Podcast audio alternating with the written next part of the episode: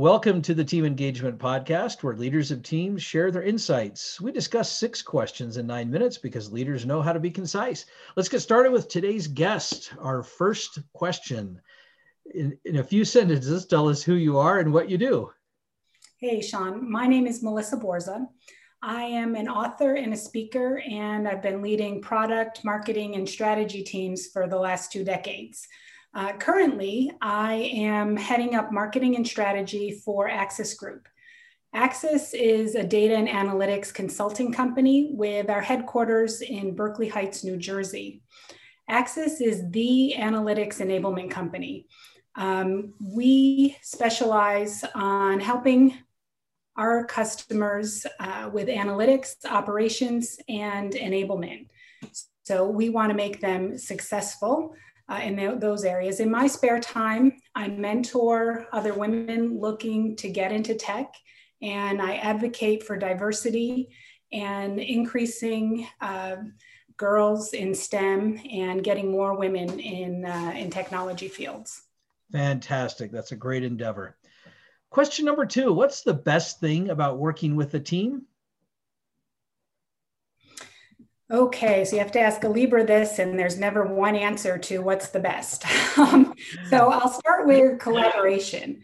Um, and for me, I am a a borderline extrovert and I get my energy from other people. So, working in teams, collaborating, bouncing ideas off of each other uh, is always a really energizing process. I also find something about collaboration that ideas not only grow and improve, but there's this compounding and amplification process uh, that really no idea that comes into a team ever leaves it without having been improved, um, uh, usually from multiple perspectives. So, collaboration, I guess, is the best, um, but I do have those uh, other perspectives tied to that. Those are great comments, and I certainly agree with them. So, question number three I hear from other leaders of teams that it can be a challenge to get team members engaged. Tell me your thoughts. So I, I think that can happen. And um, really, for me, when I've seen it happen, it's come down to a breakdown in communications. Hmm. Um, when there's poor engagement, it's because team members don't feel connected. Um, and it's often um, they're not connected from a mission and vision perspective. They don't understand the purpose of the team or what's in it for them or the value they're expected to bring to the team. So, from my perspective, it's kind of that existential why does this team exist? And, you know, what, what purpose do I serve on this team? And if they don't see that or feel that or understand that, then they're not going to be engaged. On the other hand, if they do have that perspective uh, and they do understand the value of the team and the work the team is supposed to be producing or driving towards, um, then it'll be a great uh, experience for them and they will be more engaged. Great comments. I really like that. That vision and that uh, alignment with the vision is so critical. I, I really appreciate you bringing that up. Question number four What other piece of advice do you have for leaders of teams? So, like I said, have a vision, um, create a charter and a focus for your team. Um, but also, you need to create a sense of urgency. So, you need that vision, but you also need to create some momentum uh, and make sure that what individuals are doing is actually connecting to a bigger picture.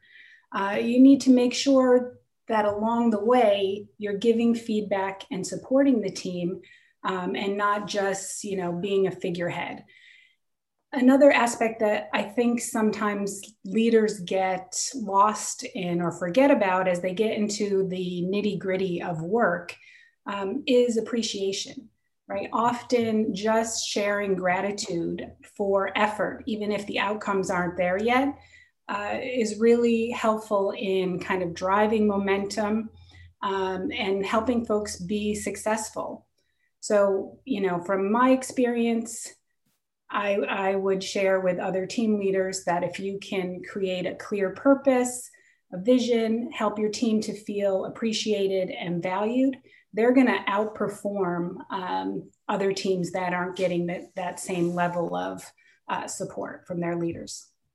Great information, great suggestions, because those are things that you're right are uh, often overlooked, shouldn't be, but we do. We forget to say thanks. We forget to help people feel that the effort alone was worth it. So thank you for sharing that. Question number five What other successful leaders of teams would you like to recognize that have had a positive influence in your life?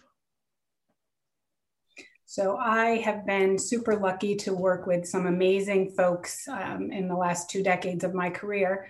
Um, you know, most recently at the company I'm at, Axis Group now, um, the president of our company is, you know, very empathetic and kind and a tremendous leader. Uh, in past roles, um, I have worked with a visionary, um, Greg Clancy. He's based in Sydney, Australia. Just an amazing uh, leader, um, very just visionary and innovative. It's wonderful to have worked with him. Um, some great women I've collaborated with on some Girls in STEM and Women in Tech projects. Um, the founder of Long Island Women in Tech, Stefana Muller, a tremendous leader and uh, really a visionary for what she wanted to create with, uh, with that group of Long Island Women in Tech.